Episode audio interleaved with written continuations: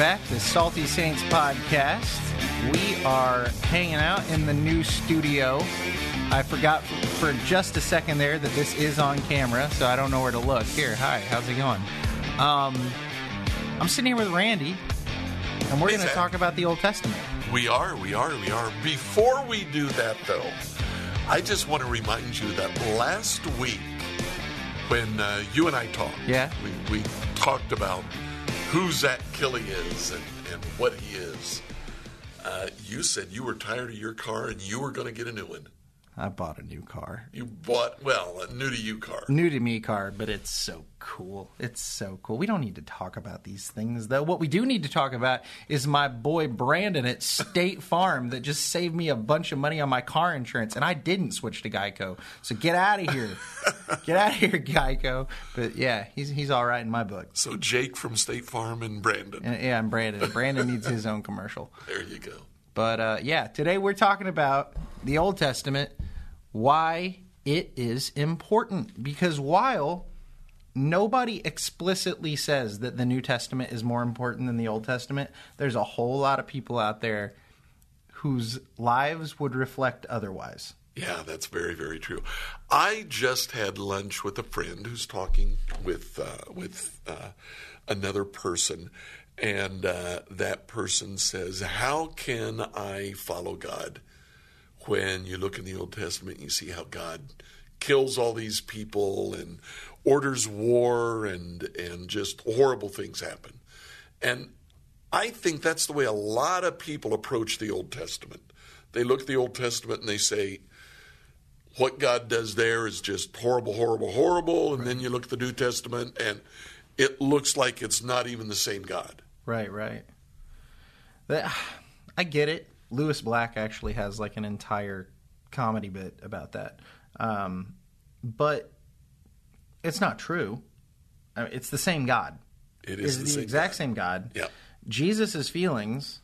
I mean, it, Jesus is God. Let, let's get that out of the way, right?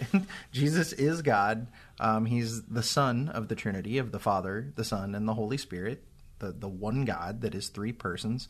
Um, and his feelings are the same as the Father's. That's right. It's not like Jesus has some other agenda separate from the Father's. It's that, without spoiling too much, I mean, the Father was speaking to a different situation a lot of the times as to what Jesus was speaking to. yeah. Jesus came into a little bit different of a situation. You got to use the context. It all matters. Yeah. So a lot of people also are just kind of functionally. Uh, they they might say, yeah, the Old Testament is important, but they never read it. They never go to it. They have no idea what's in it, and they have perverted ideas, or not perverted, but distorted ideas of what's in the Old Testament. Yeah, Which sometimes is a little bit perverted, but hey, yeah, it is. It can be. Yeah, no, I think you're right. But it's necessary. And don't get me wrong, I totally understand why people have a hard time getting through uh, the Old Testament. You know, that's. Yeah, I'm gonna move this. Sorry, but uh, it can be it can be a tough read sometimes. It can be. And, you know, part of it, uh, things like the genealogies, you know, that's, it's just hard going through it if, if you're trying to read through the Bible.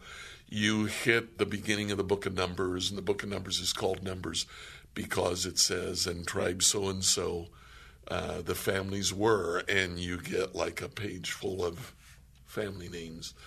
And then it says they numbered 78,432 Right. and and then goes on. That's why it's called the Book of Numbers, and uh, that, although it's important, it's not overly important for Christian life today.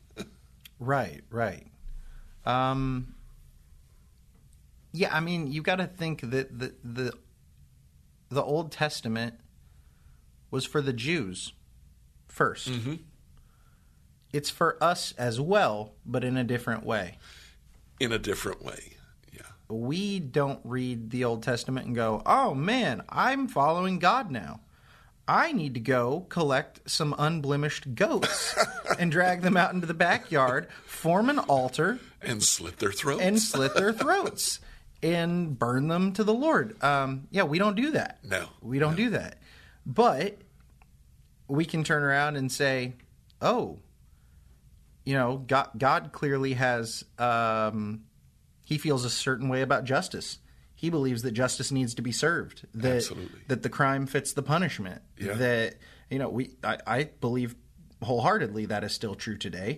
Um, or that you know, God loves His people. God has this all this order because He's a God of order. So not only is it about the things that God thinks, but it's also about who is God who what's his character like and we learn that by reading what he says to these people In a lot of ways, uh, the Old Testament is sort of the introduction to God. Uh, if if you want to know what God is like, uh, you really have to start with Genesis one through three, and things just snowball after that, and it, and it helps you understand more of who Jesus is when you see who God is in the Old Testament. it's it's really tough um, when you're talking to somebody who knows nothing about scripture and then you tell them yeah read your bible it's like man where do you start Yeah. because if you come in at the gospels you have no clue on who god is but if you start in the old testament and try and read the whole new testament i really doubt you're going to hang in there long enough to make it to the gospels Yeah. because we don't live in the middle of the desert in a nomadic society um, with nothing better to do than to read about a bunch of genealogies. Like that was sacred to the Jews, Oh yeah, but well they saw their own family names there. exactly, exactly, and that we don't. We're Gentiles, Right. We're not Jews. We don't get that. We don't get that. um, in a different lifetime. Uh, before I worked here at New Hope um, at OMS, one of the things that we did is we started developing uh, a Bible for non literate people, for uh, storytellers, literally. And uh, what we did was we developed, I forget if it was 12 or 18, but we developed a certain number of key stories to help people understand about God and about Jesus. And uh, that was that was really interesting because you take the whole Bible and you try to boil it down to 12 or 18 stories. Well, half the stories came from the Old Testament because it was so important to understand who God was. Well, it's so important to even understand what Jesus is talking about half the time. That's right. Like if you just if you just took everything Jesus did at face value with no knowledge of the Old Testament, a lot of it's going to seem really strange. It's going to go right over your head. Yeah, because I mean, he is directly referencing and fulfilling things that happened or at least got started in the Old Testament. So I, I went online. I went to uh, Blue Letter Bible Right. online. Which, how you like it? Uh, yeah, it's not bad. Yeah, it's not bad. It's not, not bad. bad. It's got some additional information. One of the pages was about how much of the New Testament actually comes from the Old Testament. And Blue Letter Bible said that there are 855 direct quotations uh, in the New Testament from the Old Testament. That's almost a thousand. That's a lot. That's a lot. Now, a more conservative uh, approach, um, the United Bible Society Greek text, uh, they have 343 direct quotations. Now, the difference between 855 and 343, you know, there's 500 uh, quotations different. Why? Because Blue Letter Bible would call some things a direct quotation that United Bible Society would say, okay, that's an illusion. It quotes a lot of this verse from the Old Testament, But it's not a full quote. but it's not a full Right. quote. Which that's that's silly. That's that's, That's, when yeah. you're you're letting the the educational side of things creep in a little too much there. Well, the United Bible Society Greek text, that's, that is definitely educational. Right. It's, it's uh, very high power. But to me, the important thing is to say, let's put those two numbers together. Yeah, Yeah. Or I guess maybe not. But yeah, no, you wouldn't add them together, but but you would say, okay, It's a lot. 343 absolute direct quotations, word for word. Right. There's another 500 that are so direct that it's They're you know where it's coming from. Right, Yeah, you right. know exactly. Okay, that's this verse. Right. Doesn't quote it exactly. Right. And then there are another 1700, 1800 actually allusions in addition that uh, it's definitely referring to this particular verse, although not necessarily in a direct way. Right. So, what it boils down to in another another uh, text, an- another web page that I found, I'm going to take their word for it. Thirty-three percent of the New Testament is direct references. Let's put it that way to the Old Testament. That's incredible. One third. Yeah, I mean, and the one that kind of just pops right off the top of my head is it always blows my mind how many people try to make sense of Revelation without ever referencing the Old Testament because it's all Old Testament language, all of it. And that's just so crazy to me that so many people just let that slide without mentioning it. Yeah, yeah. Um, the way this works out, 150% of the book of Revelation. There you go. what that means is there is, in one verse, uh, frequently two references to the Old Testament. There you go. So, uh, Or, or the, yeah, they're referencing two different things in the Old Testament, even. right, Right. right, right. Yeah, that's insane. Yeah. So, uh, yeah. There you go. The idea that the uh, Old Testament is unimportant for Christians, that's not a new idea. This was the very first heresy in the early church. yeah. fellow by the name of Marcion uh, lived. He was born in 85, died in 160 AD. So there, around 130 to 160, he started teaching that the God of the Old Testament is not Jesus, not the God of Jesus. Jesus was all about love. The God of the Old Testament is all about war, pain, anger.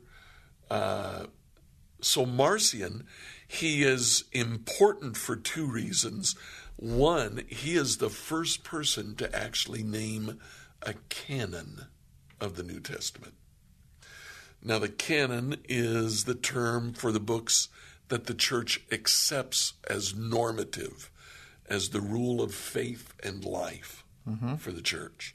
Marcion was the first one, and he only had 12 books. Really? He had the Gospel of Luke, but he eliminated the Old Testament from the Gospel of Luke. What? Uh, what's the other guy's name? Athan- Athanius. Um, what does he do? He he proposed one as well, but it's like what we use today. Oh, yeah, yeah, I'm yeah. trying to think what his name is. Uh, yeah, Athenagoras, I think. But uh, anyway, uh, there are several, and uh, canon is finally comes to be fixed by about 378, I think it is, AD. Fixed in the sense of after 378, there is general agreement that the New Testament that we have today is those are the canonical books, and there's no variation after that right. uh, the that's who you're thinking of. That is the 37th Easter letter of Athanasius. Athanasius There or something like that. Yeah, yeah. I just looked it up. okay, there you are. and There I, you I saw Easter letter, and I was like, "Ooh, I don't know if that's it." But that's now it. I know that's, that's it. All right. That's it. Yep. Um, so anyway, Marcion said uh, the Gospel of Luke is the only gospel. You take out all the Old Testament quotes, and then he picked ten epistles of Paul, and that was his New Testament.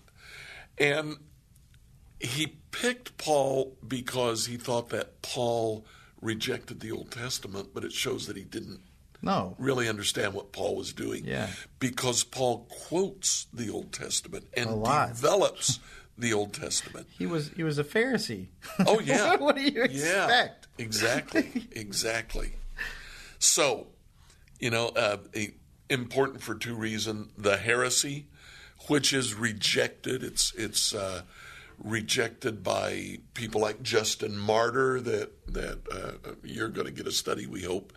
Uh, um, well, there are two other uh, first and second century writers who also reject uh, second century writers hmm. who also reject Marcion by name. Wow. And say, no, no, no, the Old Testament is important to us. Whoops. Old Testament is important to me. Um, back in the day, I was in, uh, this was, holy cow, it was 50 years ago. I was uh, in uh, university, I was in college, Asbury College, and a couple of guys, a couple of missionaries who had just returned from Colombia were starting what they were calling, it was brand new in those days, a discipleship group. Nobody else was talking about discipleship. The pioneers of the discipleship. Pioneers. I heard one of them say after a while, you know, we should have written all this down because it was in the late 70s that you start seeing books on discipleship. They said, ah, we should have done this a long time ago because we were doing it a long time ago. But as I was learning how, uh, in, in, that discipleship group, one of the things they taught us was inductive method. Hmm. Taught us to study the Bible on your own get something out of the Bible on your own. Uh, one of the requirements to just be in the discipleship group, they required 10 hours a week. And that was two hours every Monday night, which started at 7 p.m. and went till about 11, usually. Yeah, two hours. Yeah. uh, one hour private time with one of them, and then one hour of devotions every day, seven days a week. So, uh, you know, I wanted to, I wanted to grow, so uh, I studied first the book of Malachi because it was short, and I saw things on my own and was amazed by what I yeah. saw.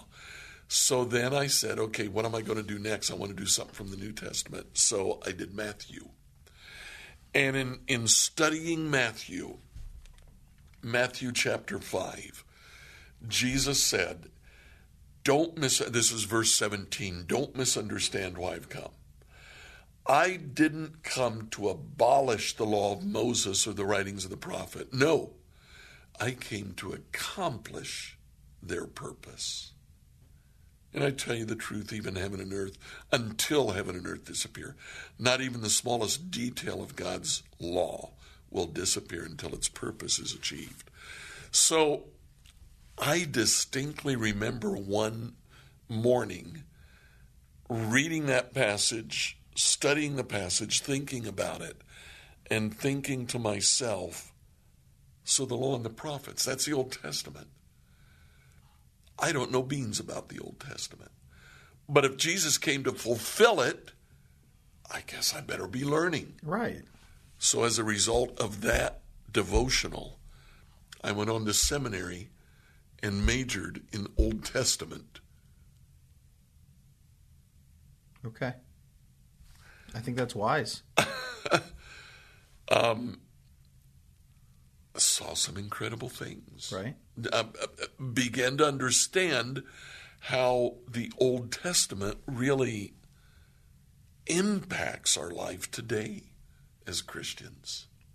I think there's a stark contrast too between the way you study the New Testament and the way you study the Old Testament. They're certainly different, aren't they? Because when I study about the Old Testament, I generally learn things about the way the world was at that time. I learn things about um, Jewish beliefs at that time, you know. But when I read the Old Testament, I'm usually seeing how those things from the Old Testament are fitting into what I'm reading in the New Testament. Yeah. It's not like like when you read when you research the Old Testament, you learn about like the history of that time. You right. learn about the the way the land was. But in the New Testament, the history of the New Testament is the Old Testament. That's I guess right. that's what I'm yeah. saying. Yeah. Like it's absolutely. Um, and you learn how much the New Testament actually depends on your understanding of the Old Testament. Oh, absolutely. It's, I mean, it's amazing. Well, the whole reason Jesus is so ill received is because a bunch of people didn't properly understand the Old Testament. He reinterpreted the Old Testament. He the interpretation that the average Jew of Jesus' day was giving to the Old Testament, Jesus looked at that and said, No, that's not it. This is what it really says. And he was very literal in his understanding of the Old Testament. Right. Just for example, um, you see um, the Pharisees saying, uh, "Why don't your disciples wash your hands uh, before they eat?" That's that's violating God's law. Find a passage in the Old Testament that says, "Wash your hands before you eat." It's not there. That was the Pharisees' law. They were saying, "God says." When it was actually they who were saying it, and they were all about ritual cleansing and doing things like that. Jesus said, No, no, just read the Old Testament, see what it says, and obey it. Yeah, uh, that's a lot like us today, though. We haven't changed in 2,000 years. How many, how many traditions do we think are biblical that aren't? It's incredible. all the way all the way to uh, church at 10:30 on Sunday morning. Yeah. Right? Yeah. Yeah. Yeah. You got to meet one day a week. That's right. All you got to gather in the same place. Like, find that for me. Right. Right, right. It's got to be a certain way and Right. a, a certain length and uh, Yeah. man, it's not. One It's guy's going to talk. Everybody else is going to listen. That's right. Yeah, yeah. That's what teaching is. That's not at all what teaching is. That's Right. that's lecturing. right. For a lot of people, it's a great time to catch up on your on your nap. Yeah, that's true. That's true. Okay. So we're talking about uh, we've talked about Marcion. We've talked about um, the fact that the Old Testament and the New Testament are directly linked. What other points were you thinking? Well, um, we talked a little bit about Jesus and uh, didn't go into a great amount of detail there. Uh, Jesus certainly preached from the Old Testament uh, frequently, frequently, frequently. Uh, he is uh, directly quoting the Old Testament. The thing that amazes me, uh, just I, I mentioned this in one of the devotionals not too long ago. We read the story of Jesus cleansing the temple. I grew up, I always heard that the reason he cleansed the temple was because the money changers had defective lambs. They had lambs that were lame and lambs that had black spots, and they couldn't sell them anywhere else, so they sold them in the temple because it was only God that you were offering to. The passage doesn't say that at all. In fact, in the passage, it says what Jesus was preaching. And I was 55 years old, I think, when I finally caught that and read that and uh, actually was reading uh, N.T. Wright, New Testament, and the People of God. And uh, he just mentions that sort of as a as a blip in what he's talking about, and he moves on to make his point. But what Jesus is preaching about, he preaches from Isaiah 56, where Isaiah says, uh, Your temple will be called a house of prayer for all nations. And literally says the Ethiopians will come and they'll worship there, and the eunuchs will come and they'll worship there, and God will accept their worship and accept their sacrifices because they really follow, they really understand, they've connected, they believe. I never got that. When I finally did, I did a little bit of research and found out that the only place they could have kept the animals was in what's called the court of the Gentiles. But for that one week, Gentiles couldn't come into the temple because it was full of animals and money changers. And that's the most holy holiday in Israel. The Passover, right? and the Gentiles are excluded. and they excluded them because there was no room. So Jesus drives out the animal, drives out the money changers, not because the money changers were, were cheating people and charging an unfair price, not because the animals were defective or less than perfect. Was because of where they were. They were in the court of the Gentiles, and the Gentiles didn't fit. So in my warped and twisted mind, I see Jesus driving out the animal changers and the and the animals, then going to the gates of the temple and pushing them wide open and holding his arms out, saying, "Come, come, Gentiles! There's room for you now." And I tell you what, I almost cried when I thought of that because I'm a Gentile. Right. And that was Jesus saying, I want you to see what's going to take place when the real Passover lamb is sacrificed. And that's a whole nother. The Passover lamb, why does throwing the blood of an animal on doors protect the firstborn of Israel? It's a figure of what's coming when God's Passover It's a type. lamb. It's a type It's a type. of what's coming when God's Passover lamb. Right. But how do we understand that? Just through the Old Testament. Right. So Jesus talks. Well, you can't have just one without the other. That's right. That's that's the whole point of Jesus coming is he was God's revelation of the truth of the Old Testament. I mean, and if you just want proof of that, go I mean in general any orthodox Christian, and I know there's a million different denominations, they're all going to see it basically the same way as far as like much. the, the the basic tenets of Christianity, right? Go ask a bunch of Jews what they believe. It's going to be so all over the place. Yeah. Because they've all got different interpretations. Each rabbi has different interpretations. And they're just it's like it's all speculation. The New Testament is, at least at one level, a divinely inspired interpretation of the Old Testament. That's why most Bible believing Christians agree on the essentials. Right. because we look at the New Testament, we say, okay, it says here that that's what that meant, so that's what it meant. But it's not even just that. It'll say that there. But then you'll see more support from somebody else over here of that same concept. Yeah. It's like they're all believing the same thing, but they're not all together. They're not all writing this at the same time. Right. But they're all coming to the same conclusions. Yeah, yeah. So that's Jesus. If if we look at Paul, Paul is one of the early writers uh, of the New Testament, probably the first one to write either Galatians or Thessalonians. In uh, Second Timothy, he says something. Uh, some of us may have memorized this, and we memorize it, applying it improperly. Okay.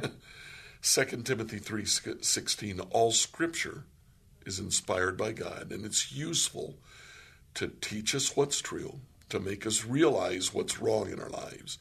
It corrects us when we are wrong and teaches us to do what is right. All scripture is in- inspired. So the wrong interpretation of that is we look at the Bible that we hold and say, okay, it's all inspired. Now, I'm not saying that that's wrong. I am saying that this scripture, when it says all scripture, is referring to the Old Testament. right. Well, yeah. Could we say it's referring to the New Testament? Paul wasn't referring to the New Testament, that didn't exist yet. Right, but it's sort of like the whole in Revelation when it says any man who adds to this book, let him be cursed. Right, and that's another one It's because talking ab- what is this book? it's talking just about book Revelation. Revelation. But could we say, because it is divinely inspired, that it is referring to Scripture as a whole? Could we say? Of course we can. You just said it. Should we say? I, I'm not so sure, and yet I do believe that the New Testament is equally inspired. Right. But I don't look to this verse for a proof text for that. I look to other proofs that there is a strong sense of divine inspiration taking place as other books were even being written.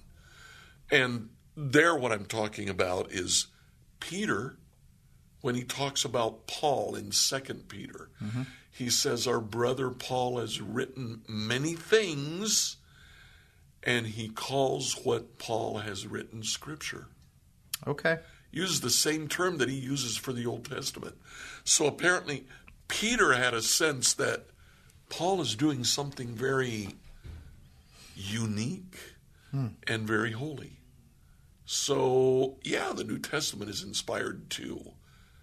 I just don't think that Second Timothy 3.16 That- that's not the verse to use that. says that. Right. Okay, I could I could see that. But what Second Timothy 3:16 does tell us is that the Old Testament is useful for us today. Right. And it mentions four things that it's used for. It says for teaching, we learn about God from the Old Testament. It shows us what's wrong. It corrects us. And much of the law is uh, Paul uh, in other places talks about this how the law is there to show us our sin. Then it corrects us. It shows us not only what's wrong, but what to do about it. And then it teaches us what's right. And there it says that the literal translation is it disciplines us in righteousness. It helps us to figure out how to live. Now, that's the Old Testament that Paul is talking about. And Paul quoted the Old Testament a lot. He goes to the Old Testament frequently to make exactly these points. Here's the truth about God. Here's the truth about us. Here's what we need to do about it. And here's how we need to live as a result. Right. And he draws that from the Old Testament. Right. So can we. So this may be this is a rabbit hole, so warning. Okay. But uh, you and I have talked about this a little bit, and this is a fairly new concept to me, but I think I've agreed with it all along. Um, theonomy, Okay. Yeah. um, which is a pretty controversial concept. Um, a lot of people disagree with it. A lot of people say, uh, for for anybody listening that doesn't know what theonomy is, it's the idea that God's Which law- would be just about everybody. Right. it's the idea that God's law of the Old Testament is still God's law now. It is still the law of the land, it, or it should be. Yeah. Right, right. That it is still God's standard upon It's which we're to live. valid for It's us. still valid, um, and a lot of your ears probably just perked up, and you're like, "Wait, like we don't make sacrifices, Right. Um, we don't we don't earn our salvation. You're right, you don't. Um, I just heard about this from Jeff Durbin, James White, all those guys over at Apologia.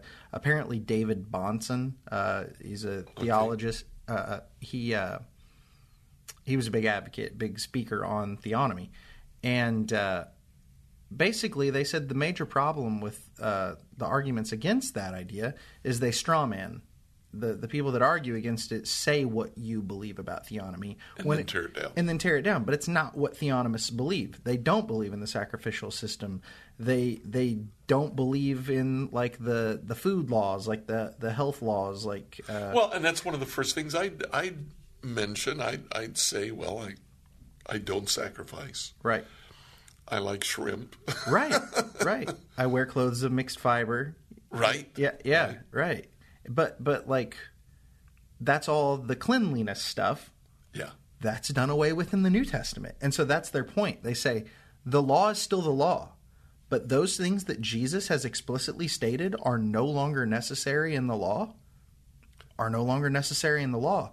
But their other argument is, well, why do we know that incest is wrong? Why do we know that that uh, Hmm. Old Testament. bestiality is wrong? Why do we know? You know, Old Testament. right, right. Like we would still say to a T today, yeah, that's not good. You know, Right. Where do we get that in the New Testament? The Ten Commandments. I mean, even with all of the talk about separation of church and states, a large number of our state capitals, even our nation's capital, has the Ten Commandments written all over. Right. Because it's kind of the the the core Right. of what we believe as a society. And that's another thing he brought up. He said nobody bats an eye at that. Everybody's like, "Well, we like the Ten Commandments. We'll keep them." Right.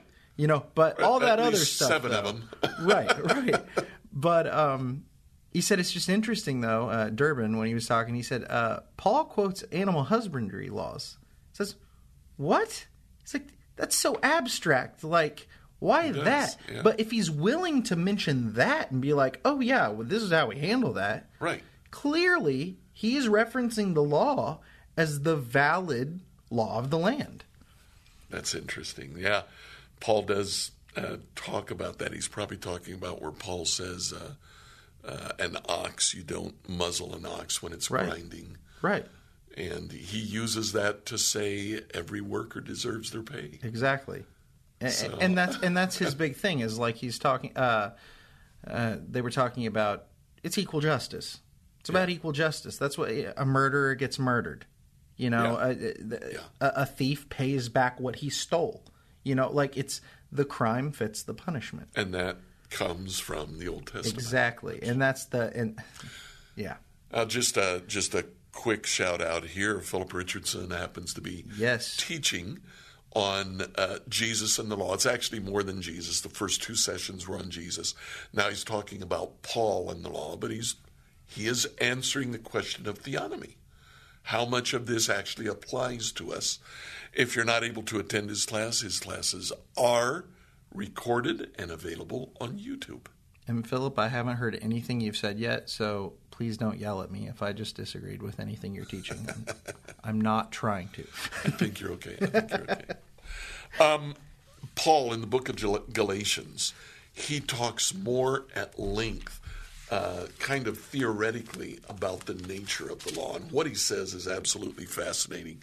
Chapter 3, verse 19, Paul says, Why then was the law given? Great question, Paul. Why was the law given? It was given alongside the promise to show people their sins. Right? Okay, there's one. The law was given to teach us. That's exactly what he says in 2 Timothy 3:16. Right. Uh, it's there to teach us. A couple of verses later, verse 24, he says, "Let me put it another way. The law was our guardian until Christ came." Now I'm reading the New Living Translation. I looked this up in about a dozen different translations, and there were around eight different words that translated the Greek term. The Greek term, I'm going to tell you what it is, and you're going to say, oh, that's. The Greek term is pedagogos, which in English we get the word pedagogue from it. Pedagogue is a child's teacher. Oh, okay. There you go. Yeah. Yeah, I was. Yeah, There you go. um, Pedagogy. Pedagogy is the study of teaching children. Okay. Now, some of the other uh, translations tutor, guardian, schoolmaster, trainer, disciplinarian, custodian, and teacher. So I brought a commentary in with me this commentary I I, I did uh, I did doctoral studies in Toronto, Canada, and I studied with Richard Longenecker. He sent me this. This is one of the few books I have that I didn't buy. He gave me this book. And in the card that went with it, he said, I dedicated the book to you. And I thought, oh my goodness. And I ran to the dedication page where he says, To all my students. okay, thank you. uh, that's so But funny. uh, here's what he says about that term, pedagogos. The pedagogos, though usually a slave, was an important figure in ancient patrician households, being charged with the supervision and conduct of one or more sons in the family. He was distinguished from the didaskalos, the teacher, for he gave no formal instruction, but administered the directives of the father in a custodial manner, though, of course, indirectly, he taught by the supervision he gave and the discipline he administered. This guy, when a Roman father had several children, he would get a slave and he'd say, Okay, you're the pedagogos. I'm going to tell them what to do. You make sure they get it done. And that slave would be able to whip them if they didn't do it.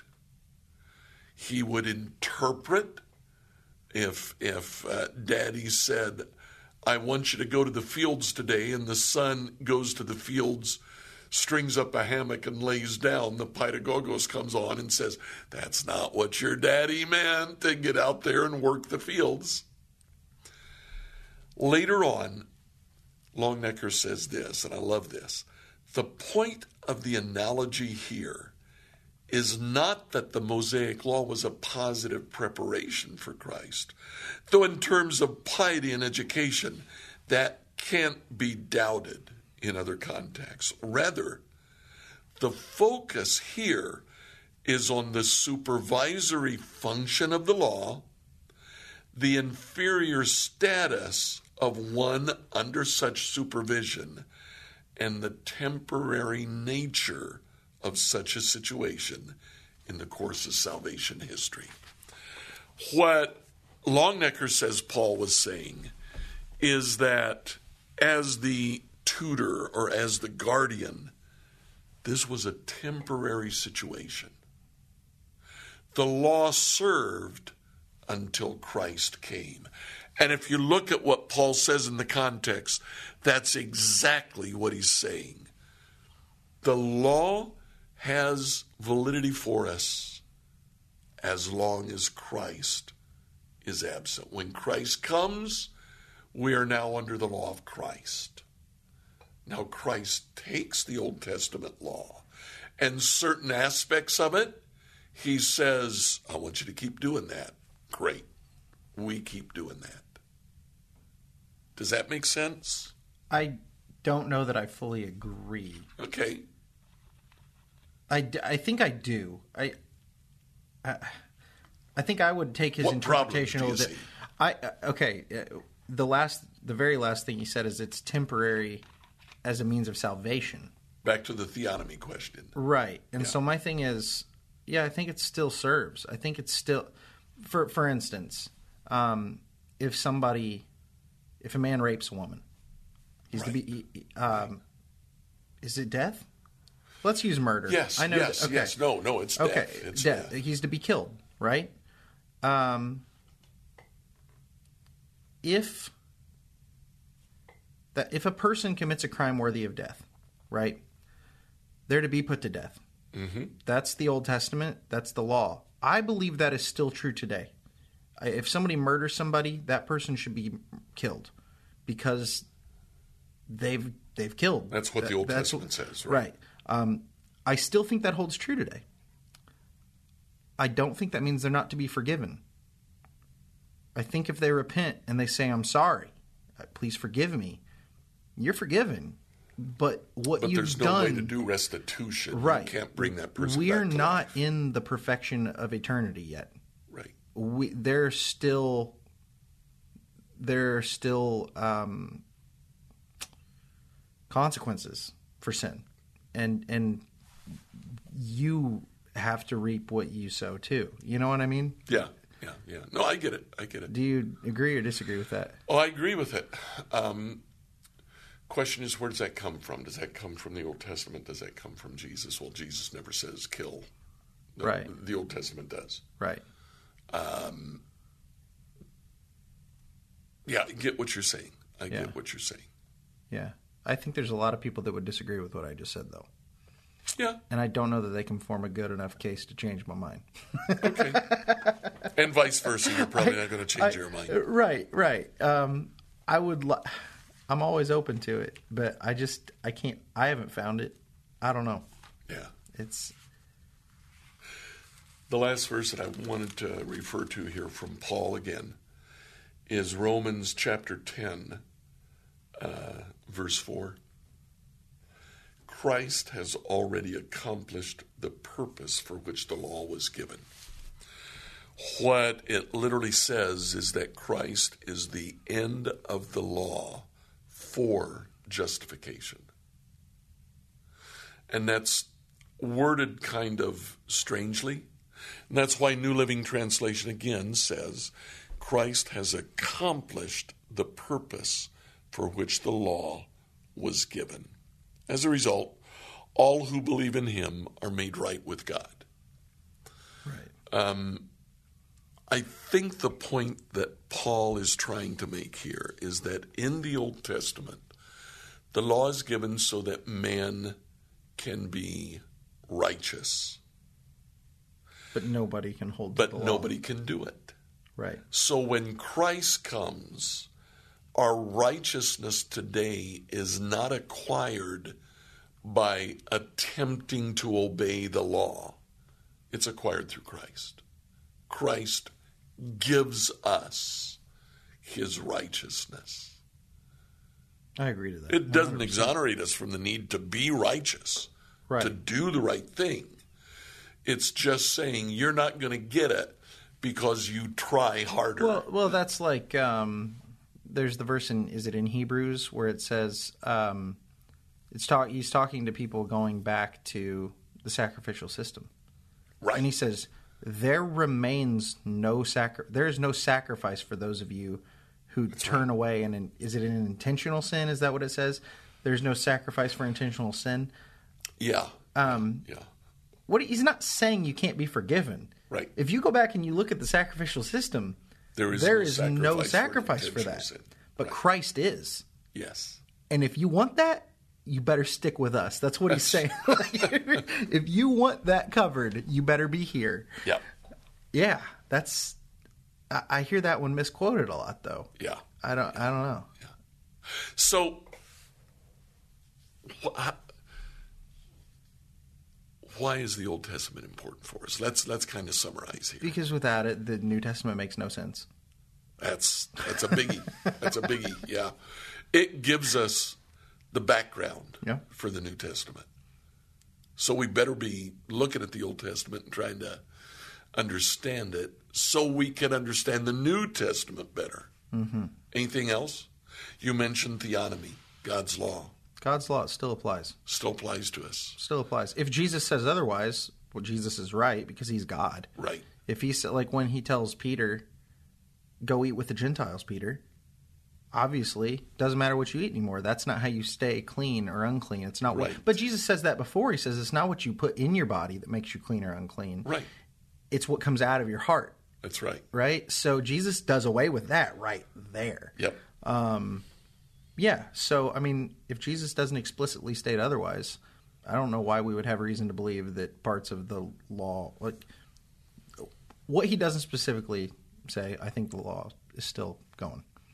the Old Testament still teaches us about God, still still corrects us, teaches us about ourselves. And I'll tell you the truth. I, I heard a preacher who I highly respect, Dennis Kinlaw. One time in a sermon, he said the Old Testament is God's Peanuts cartoon strip. And then he went on to explain it. He said, The thing I love about Peanuts is it's just so me. I see myself in Charlie Brown. I see myself in Linus. I see myself in Snoopy.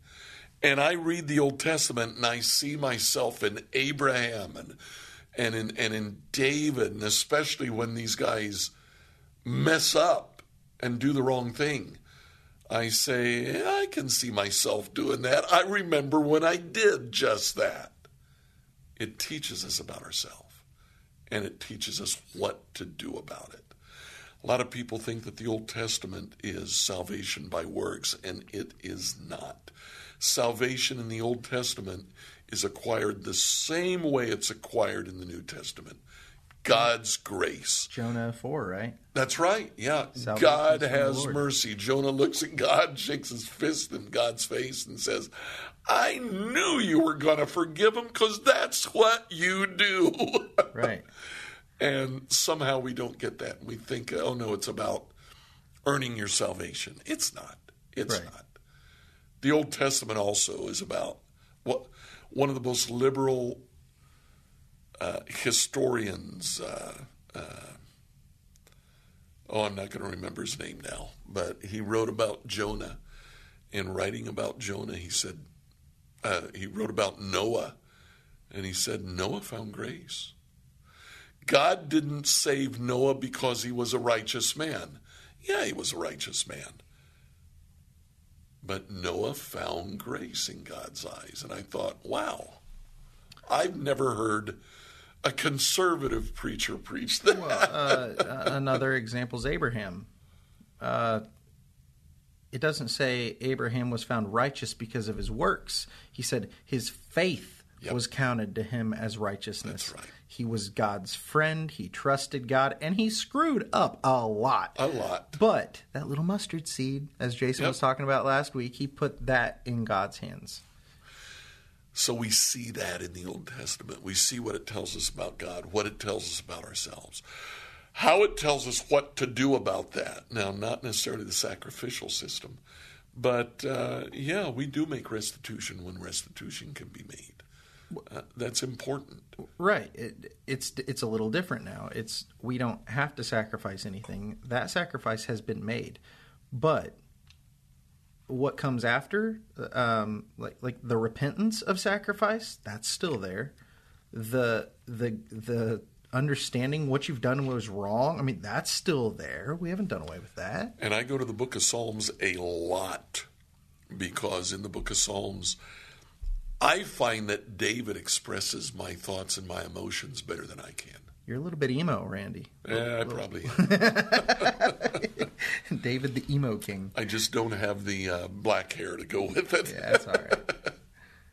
yeah, David. Uh, I, I I resonate well with David too. He's he's uh, your tragic musician, Yeah. sad boy. Yeah. Yep, yep, yep, yep, yep, yep, yep, yep. Yeah. Wears his emotions on his sleeve. But that's good though, and he lays it all out for God. He does. He does. Yeah, I need that. I think we all need that. Yeah. Right on, man. Um, that's that's a lot. We covered a lot.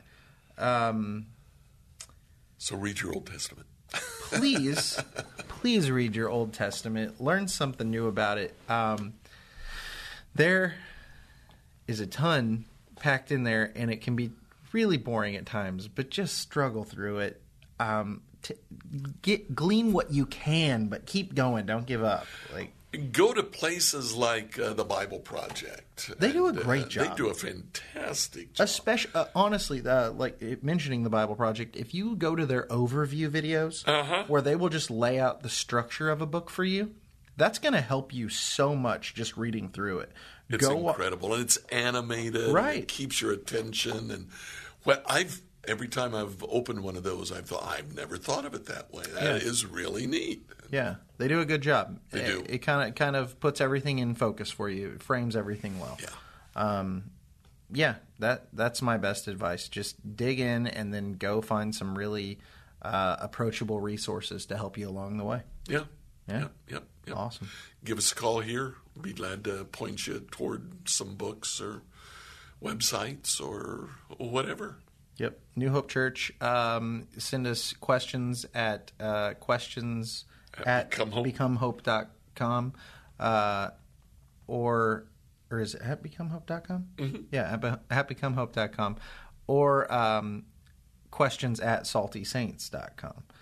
Um, thank you guys so much for hanging out. Thank you for listening. Make sure now that we're on YouTube, click subscribe. Um, follow us, whatever whatever platform you're listening on. This will also be in audio format. Uh, just comment, give us a like, give us a rating, whatever. But stay salty.